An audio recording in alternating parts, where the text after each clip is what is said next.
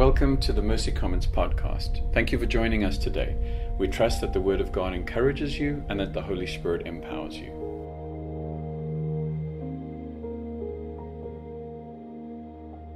We uh, thank you.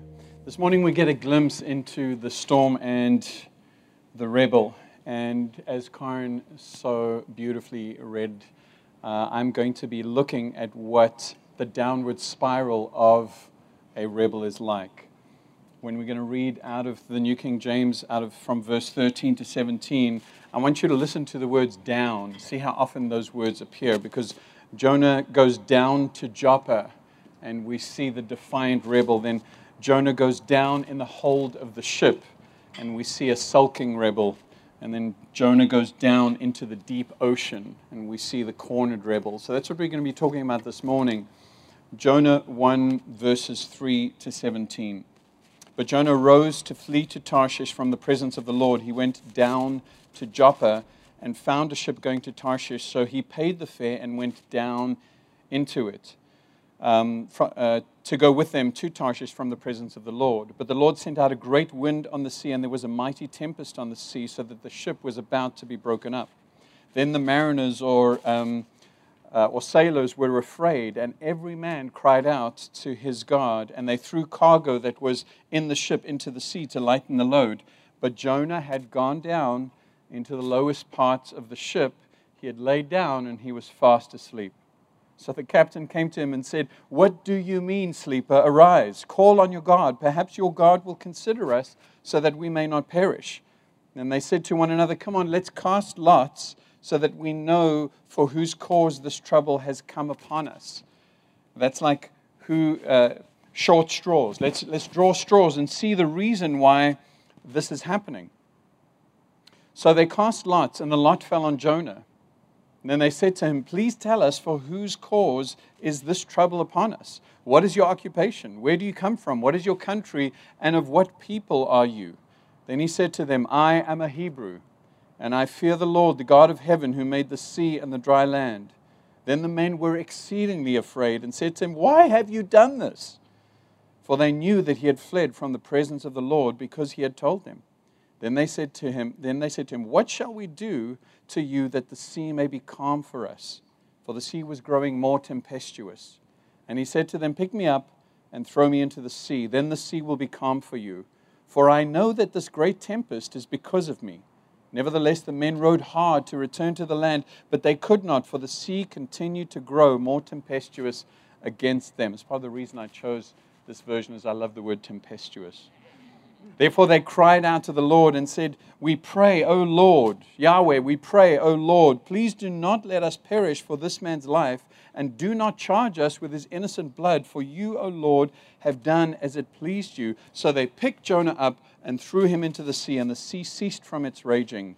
Then the men feared the Lord exceedingly, and offered a sacrifice to the Lord, and took vows. Now the Lord had prepared a great fish to swallow Jonah, and Jonah was in the belly of the fish three days and three nights. Jesus tells a parable of two sons uh, when Jesus is uh, walking with his disciples. And he says, There were two sons, and the father came to the one son, and he said to the one son, I want you to go into the vineyard and, and work for me. And the one son says, Sure, I will. Uh, and then he says to the other son, I want you to go into the vineyard and work for me. And then he, he says, No, I'm not going to do that.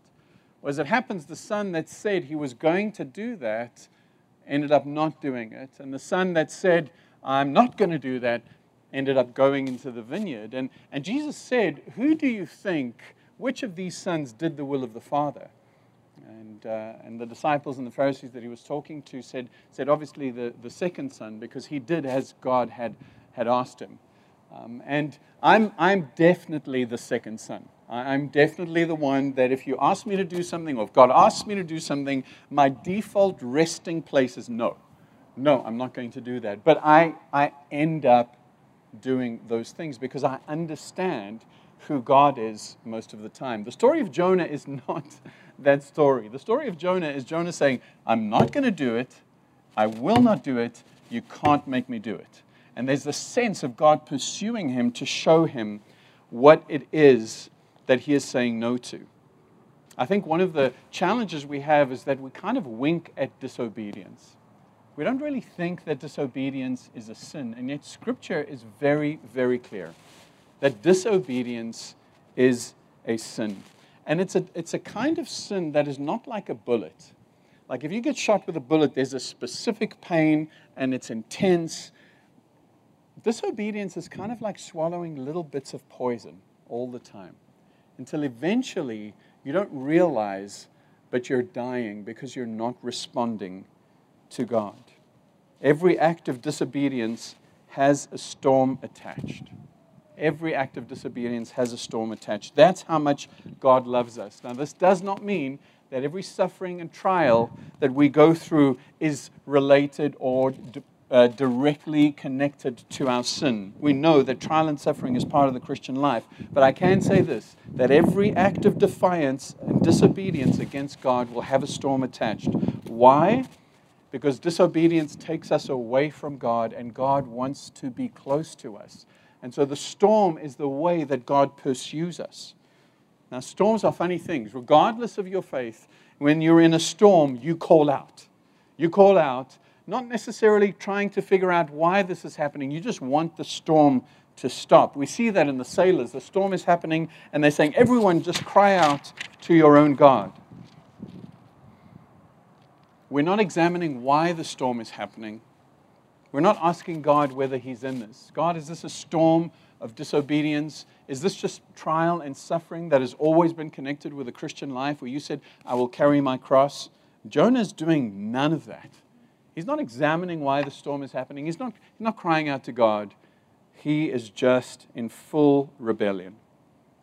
I think the other challenge with disobedience is that um, when something bad doesn't happen to us, when we are disobedient to God, or where we consistently pursue sin or try not to disengage from habitual sin, it's kind of like we're waiting for the lightning and the lightning doesn't come, and so then we don't think it's that bad. The problem is storms build. There's a sense in which you can see the storm coming. And storms build, they're not immediate. And storms of disobedience are very much like that. Storms are designed to make us look up. They are beautiful, they are terrifying, they can be helpful and harmful, but they are designed to make us look up. Just like the sailors looked up and they cried out and they said, Why? God, help us. This God, that God, the other one. Everyone, cry out to your God, make this stop. Let's be honest though, for most of us, our disobedience is not as kind of direct as Jonah's. Not like, no, God, I'm not going to do this. There's more of a subtle politeness. Our, our disobedience is a little more sophisticated. Our disobedience is more like, you know, no names mentioned here, but let's say there's a, there's a specific chore that needs to be done at a specific time. And so the way that I can be disobedient and not do that chore is just to arrive late. Okay? And then I, I can't do that. I'm, I'm not being specifically disobedient. How many of you have been asked to help move somebody, right? hey, Saturday morning, you want to move. How many of you know that there's the one guy that arrives when everything has been done? Right? It, it, always happens. The one guy who eats as much pizza as the rest of you, but he was there and he carried three broomsticks, you know? And, and so he didn't wake up and think to himself, no, I don't want to help him. What is the least amount that I can get away with? And so our disobedience is a little. Oh. Thank you. Well, I was yelling and couldn't understand why you guys. Are... It's okay. I'm used to yelling and no one listening to me. That's fine. Snap. There we go. Tim Keller says this um, about sin sin hardens the conscience and locks you in a prison of your own defensiveness and rationalization and eats you up slowly from the inside. Sin hardens your conscience, locks you in the prison of your own defenses and rationalizations and eats you up slowly from the inside. And so this morning we're going to look at what happens if we're disobedient to God. Quite simply, we run, we hide, or we get caught. And God ensures that we get caught. So let's look at the running. Jonah is not the hero that we sometimes see portrayed in children's Bibles. We find out that he is weak, suicidal, arrogant, judgmental, ungracious, and selfish and yet God pursues him. His anger and self pity have caused him to make some really poor choices. That's one of the things maybe we should ask ourselves is that in our anger and in our self pity, what kind of choices are we making? Jonah's main problem was not just that God had asked him to do something specifically that he found abhorrent, and we covered that last week, but, but what was happening with Jonah, and often what happens with us, is that when God asks us to do something in the context of his word and we see it as limiting and we don't really understand it, we, we, we begin to refashion God in our own image. We're not just offended at what God has asked us to do or not to do, we're offended at the nature and character of God. And that's what's happening to Jonah here. We are so used to pacifying our own rebellious, sinful responses with logic, with worldly wisdom, and the acceptance of cultural idols. The question we're asking is Is God really good? Does he really know what is good? Actually, no, we know better. And then we start the rebellion.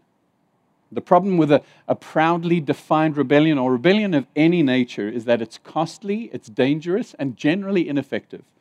Now look at verse 3. I don't know how many of you have seen this. Jonah went and he paid the fare. He paid the fare to run away from God. He actually gave money. Some commentators said he hired the ship. Whatever it takes, get me out of here. I don't care. I'm going to pay the money. I'm going to take a personal sacrificial cost in order not to do what God has called me to do. The irony is that we're very willing to make sacrifices to avoid what God is calling us to, and yet we just feel so uh, that it's so abusive for God to ask us to sacrifice for His will. When we think of these things, what, what tickets are we buying? That will take us away from Nineveh? What areas in our lives are we willing to sacrifice in the area of health and education and career and relationships? There are costs that we pay so that we can fulfill our will. The question is are we paying in order to get away from God's will?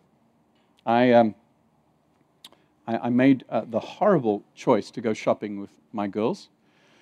It was during the summer, it was incredibly hot. Karen Kiona and Fallon were there, and Aaron and I were there. And I hit my limit of about 22 minutes of shopping. And I didn't know what to do because we, we came in one car. And, um, and, and I usually like those big department stores where you can go sit on a couch and you can go read and they can kind of do their own thing. And there was no couch. And uh, we had decided that we were actually going to go to Lucille's in order to have dinner. And so I thought to myself, you know what? I am so done with this. I'm just going to walk to Lucille's. So um, I decided to get out and walk to Lucille's, and it was 105 degrees. So I'm like, no, this is not happening. I grab my phone and I call Uber. And I paid for an Uber to get out of shopping with my girls. Guess who came with me? Aaron. Aaron's like, I'm done. I'm, I'm with you. But we, it, it's interesting that I did not see that as a sacrifice at all. I was like, you want to charge me surge rates? Charge me surge rates. You want to strap me to the hood of this car? That's fine. Anything is better than what I'm experiencing in there. And so Jonah is saying, whatever the cost, whatever I need to pay in order to get away from this, I'm going to pay. And we are often very, very similar. Some of us we, we kind of do the risk reward game. So Jonah was aware, even in those days, that there was a risk to sea travel. Uh, I mean, sea travel was not the safe thing that it is now, although now you're going to get sick from something. But I guess, you know, in, in those days, your ship would go down. There, there were a number of reasons not to travel on a ship. We know that Jonah must have known that God was going to do something, but I'm pretty sure he never expected for a storm and a massive big fish and to be in there for three days. Sometimes we kind of we become bookies, right? We say, I know that this is what God wants me to do, um, but I want to do this. The chances are kind of two to one that I won't get caught. Um, maybe the odds are more in my favor. So this act of disobedience, yeah, I think I'm going to do that. Many of you will know that one of the ways that I operate in disobedience is, is with the speed limit. And, um, and so I like to get to a place the quickest that I can get to a place in order to start my vacation. My vacation doesn't start when you're in the car. Those of you that say that's it's wrong. I'm sorry, it's just wrong. You know, your vacation starts when you get to the place that you're vacationing. Um, and so my my kind of risk management is, is this when we budget for our vacations, I budget $300 for speeding fines. Because the chances of me getting caught speeding are lower. And then, even if I do get caught speeding, I've budgeted that money for the speeding fine. Um, and if we don't get caught, we just get to do something fun with that money. Now, a lot of you are sitting there thinking, I can't believe I'm hearing this, right? Okay? But think in your lives where God is calling you to do something that is difficult and that is hard. And, and you play the game of like, well, how best can I maneuver this to minimize the risk and not do what He's called me to do? Not respond in the way that He's called me to respond. The lie that we believe about God is that He's not good, right? I need to ensure my own happiness. What about the sulking rebel who's tired and hopeless? A rebellion against God drains your soul. Maybe he's asleep because there's grief or there's weariness or confusion. And maybe for us, there, there is a sense, I'm not, I'm not talking about a physical tiredness where many of us are experiencing this right now. I'm talking about a weariness that drains your soul because you know that you are doing or not doing something that God has called you to do.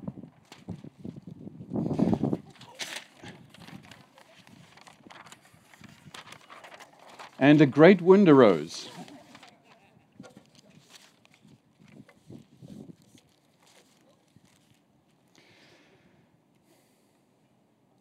If we're weary, if we feel like our souls are drained, we feel like all we want to do is escape and sleep, maybe the question we've got to ask is what, what am I running away from?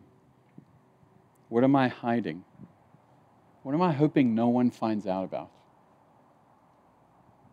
The thing is, God wants to bring us into freedom, and freedom is not skulking in the bottom of the ship, sleeping, hoping this will pass. God's kindness is in the storm. The lie we believe about God is that He's not great and He's not able to ensure my happiness. He's not able to satisfy, so we just give up. The problem with this kind of rebellion is that it's, it's selfish. Verse 9, verse 9 shows us very, very clearly that our actions impact others. Our decisions impact others. Our attitudes impact others. So he said to them, after they're asking these questions, he says, I am a Hebrew. So there, last week we covered this whole sense of, of this, this nationalism that Jonah was, was dealing with, this pride. And he starts by defending himself by saying, I am a Hebrew. In other words, you are not. I am a Hebrew. I fear the Lord. Wait, do, do you? Do you?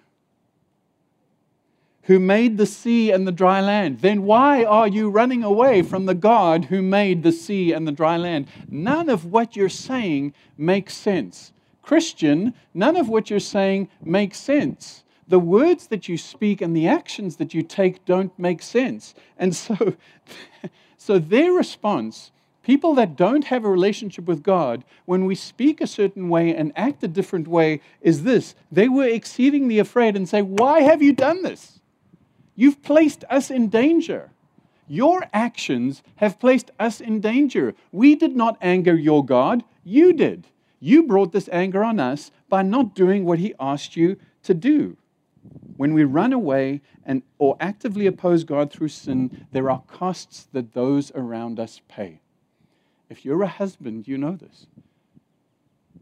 If you're in sin, there is a cost that your family will pay. If you're a leader in business, you know this. If you're in a relational circle, you know this.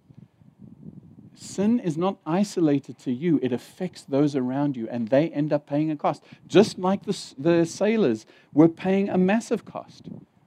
We are trained by our culture not to think this way. We're trained by a culture to think this is my decision, I'm going to make it. It doesn't really matter how it impacts the lives of others.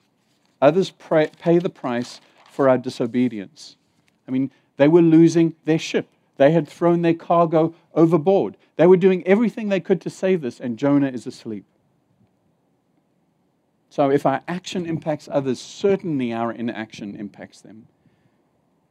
The way we respond to God's commands, uh, it's, it's not a private thing. It screams loudly to a watching world that is in the midst of a storm, wondering why this is happening. What do you mean, O sleeper? Literally, WTH. What are you doing? How could you possibly be sleeping during this time? Is that what the world is asking us? What are you doing? Jonah is neither praying He's neither engaging spiritually, and he's not rowing, and he's not helping to throw the stuff overboard. He's doing nothing. At least if Jonah was like, okay, this is a bad situation. I'm a prophet. I'm not used to doing all these muscular things, but I can at least help kind of lift something out of the ship. Maybe just give me an oar and I can help row. He's not doing anything. Maybe the challenge for us, church, is that we need to ask ourselves the question, because we're in the same boat, we need to ask ourselves the question Am I at least engaging spiritually? Am I at least engaging practically? I mean, ultimately, we should be doing both, but the picture here is that he was doing none of that. Why? It's hard to engage spiritually when you're in active disobedience. I get that. I get that. Sitting in the bottom of the ship, hoping nobody sees you, no one knows what you've done, no one knows what you're doing, it's really hard to actually cry out to God. That's why we talk about coming honestly before God. It's almost like we're afraid we're going to surprise Him. You'd be like, whoa, Nick, you know, I was ready for everything, but what you just shared with me about your attitude towards that person, I just, I don't know that I can handle it. It's ridiculous for us to think like that. But sometimes when we're in the bottom of the ship and when we're sleeping, that makes sense. It's the unbelieving sailors Man, this affected me deeply. It's the unbelieving sailors that are working for the common good. They are trying to save the ship and all the lives on board. They're saying, Come on, help us. There has to be a way that we can do this.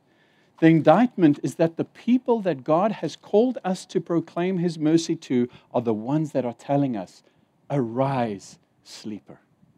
Arise. Man,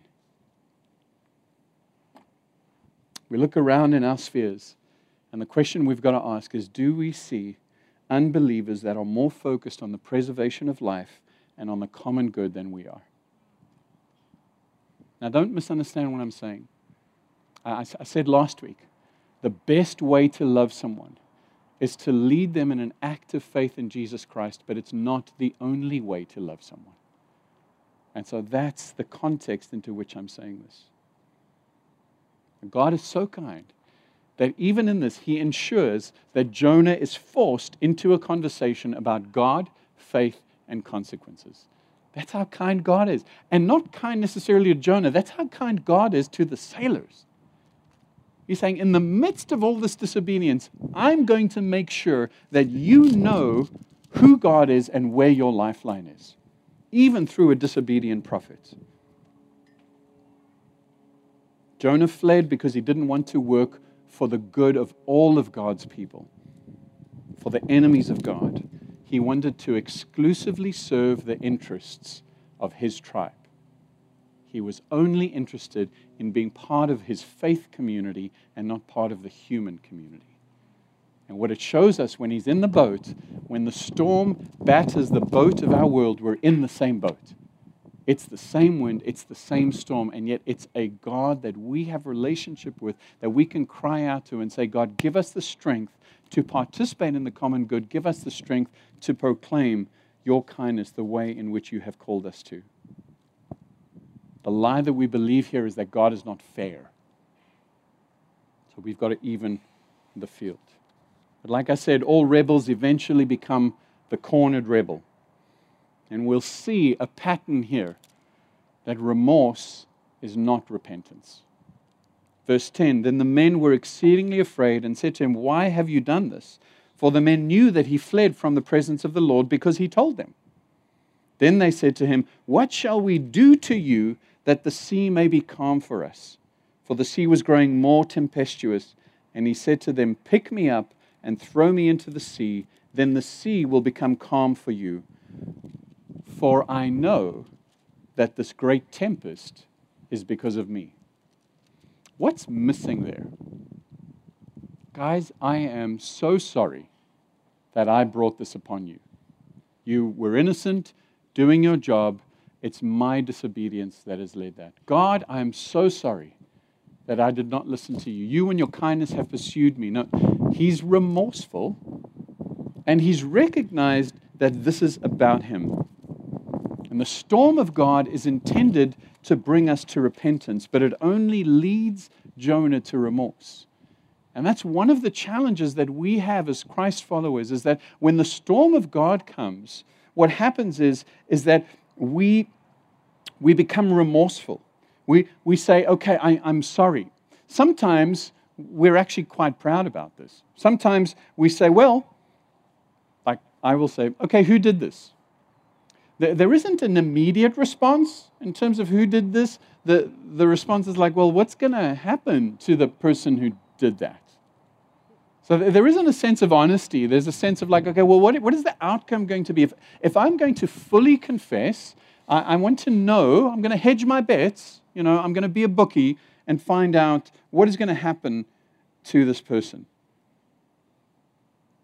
Showing a sense of deep kind of emotional angst, crying. You know, the Bible talks about crying you know, tearing your, your clothes, lying in, in sackcloth, gnashing of teeth. That's not what God wants. It's not proof of repentance. Scripture tells us, Jesus tells us, and Paul tells us that we are to bear fruit worthy of repentance. In other words, repentance is something that moves beyond an emotional state. Bear fruit worthy of repentance. Acknowledging you did something wrong is not repentance. Jonah did that. For I know that this great tempest is because of me. He acknowledged that he did something wrong. We, we can do this in a proud way, or we can do this in kind of a, a, a falsely humble way. You know, yeah, I did that. So what? What are you going to do about it? Or, yes, I, I did that. With, with no sense of repentance. Guys, this is what I want to say that the key thing remorse in us is designed for us to avoid punishment. Repentance is designed by God to restore our relationship. And so the problem is we, we, want, we are remorseful because we don't want to be punished. We don't want to be exposed. We don't want this act to ruin our lives, our families' lives. That, that's what remorse is. But repentance is saying, But God, I've broken relationship with this person. I've broken relationship with you. I, I want to restore that. Thank you for the storm you sent after me, for your kindness leads me not to remorse, but to repentance. We believe the lie that God's storm is a punishment storm rather than a storm of God's kindness. What do we do with this? Well, for the Jonahs amongst us, for those that already follow Jesus, I think what we've got to do is, is, is look into our hearts and see emotionally how we connect with this. Now, I've said, I've said that emotions are great travel companions, but they're terrible leaders. I've also said that, that emotions are like the warning light on your dashboard. It's like the engine light comes on, and, and your car isn't fixed if the engine light comes off, if you manage to just bang it hard enough for that to go away. No, it means, hey, there's something wrong. You should probably check deeper you should probably get your hands a little dirty. And so sometimes the way in which we respond emotionally to these are clues in terms of what's, what's happening.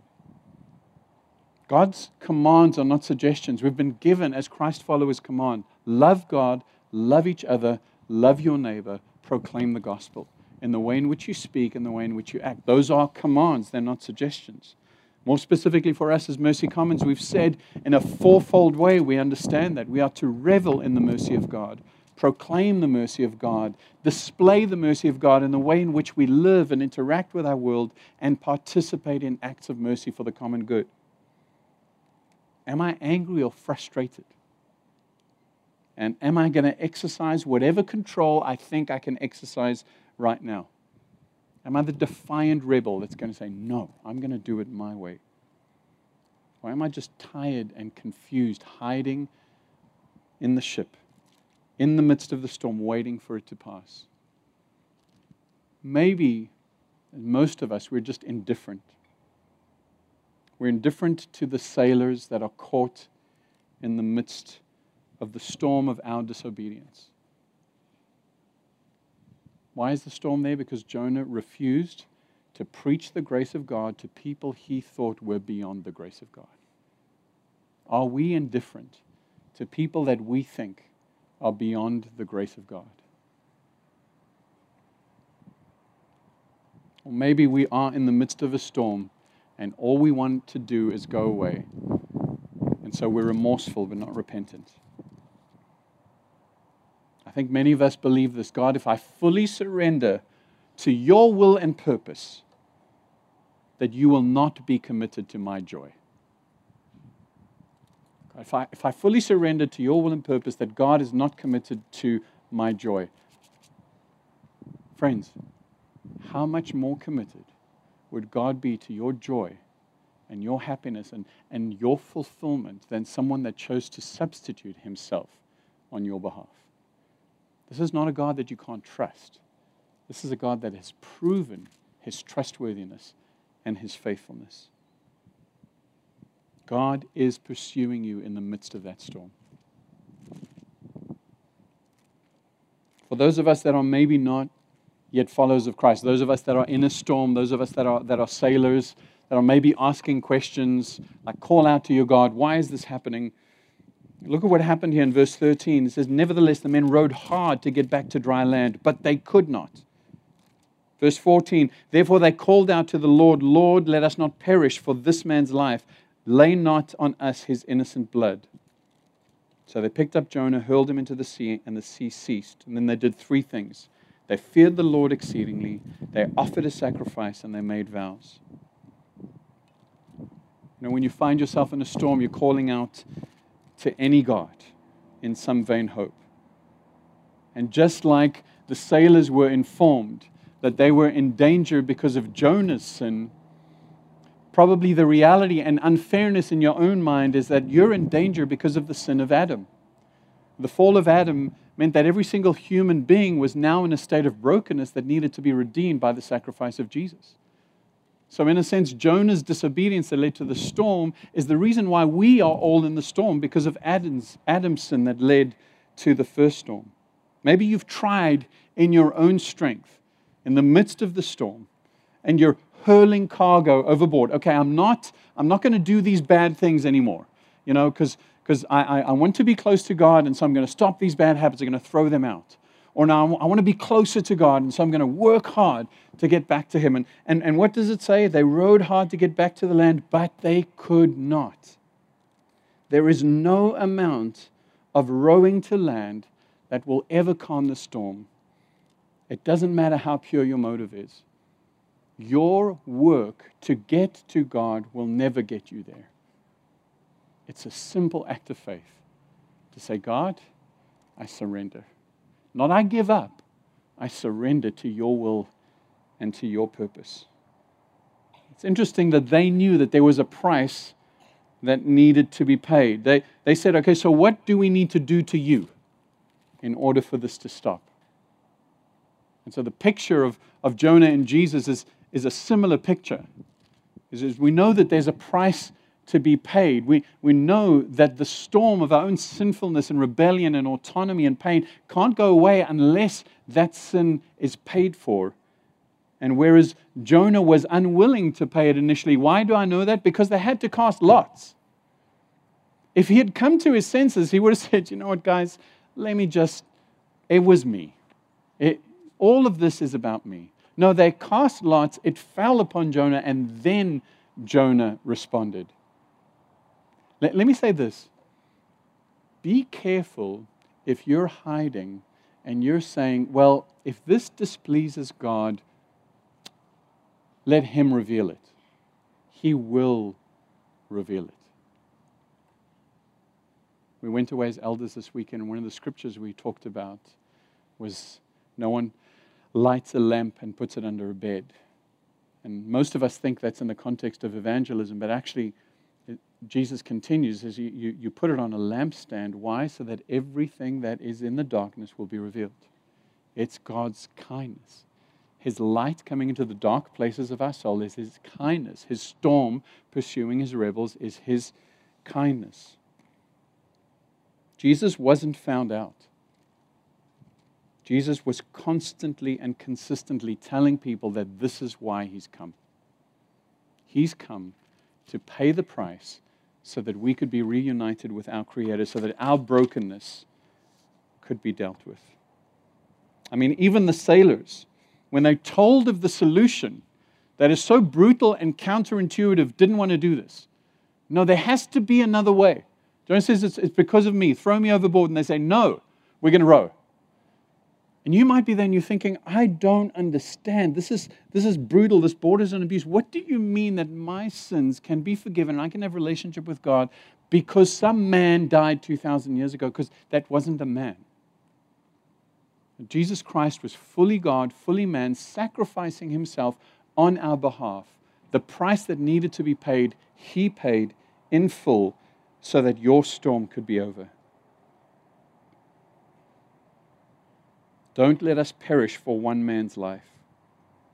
Jesus gave his life as a ransom for many. One man's life meant that many of us get to live in freedom. Guys, you can come up here. It's interesting that the sailors asked God for forgiveness in terms of what they did. God, God forgive us for what we're about to do. We're going we're gonna throw this man overboard. It, it's brutal, it's counterintuitive. I don't really understand it, but, but right now, this is what we're doing because this is what he said. And they say, and they say Forgive us. Do not hold O Lord, do not let us perish for this man's life, and lay not on us innocent blood, for you, O Lord, have done as you pleased. Jonah was not innocent. Jesus was innocent. Jonah was found out. Jesus was not. Jesus came for the purpose of being sacrificed. When they asked for forgiveness for the the, what they perceive to be the death of one man that would save many. Jesus is on the cross asking forgiveness for us, the man that is perishing on our behalf. So I want to ask you in the context of your storm, if you're, if you're a Christ follower, I want to ask you, are we asleep? Are we running away? Are we remorseful and not repentant? Are we in a place where the world is looking at us and saying, We are rowing, we are trying, why aren't you at least praying? If you're new to all of this and you want to stop rowing in your own strength and throwing out the cargo of all the sin in your life, Jesus is able to do that. Not able, willing. That's why he came. He came to give his life as a ransom for many. Let me pray.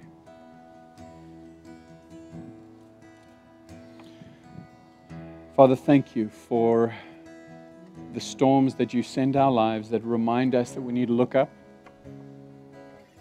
Thank you for the uncertainty that it creates because we are reminded that you are solid and sure. Thank you that it gives us an opportunity to exercise the grace that we've received in prayer and in action. Thank you that it reminds us that you pursue us. That even if we have been defiantly rebellious, you pursue us. Even if we've just given up and are just asleep, you pursue us. Even if we have no idea what this is all about and we're just a sailor on a boat trying to do mind our own business, you pursue us. You, Jesus, are the way, the truth, and the life. You are the one that pursues us with an uncommon mercy. Holy Spirit, I pray right now that you would minister to your children.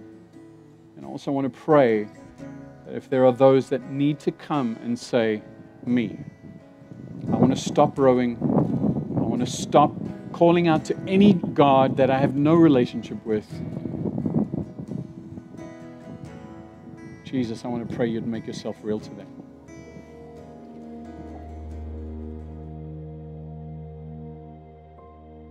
Thank you for listening to the Mercy Commons podcast. If you enjoyed today's content, please rate us and hit subscribe. And if you'd like to learn more about us, visit our website at mercycommons.church.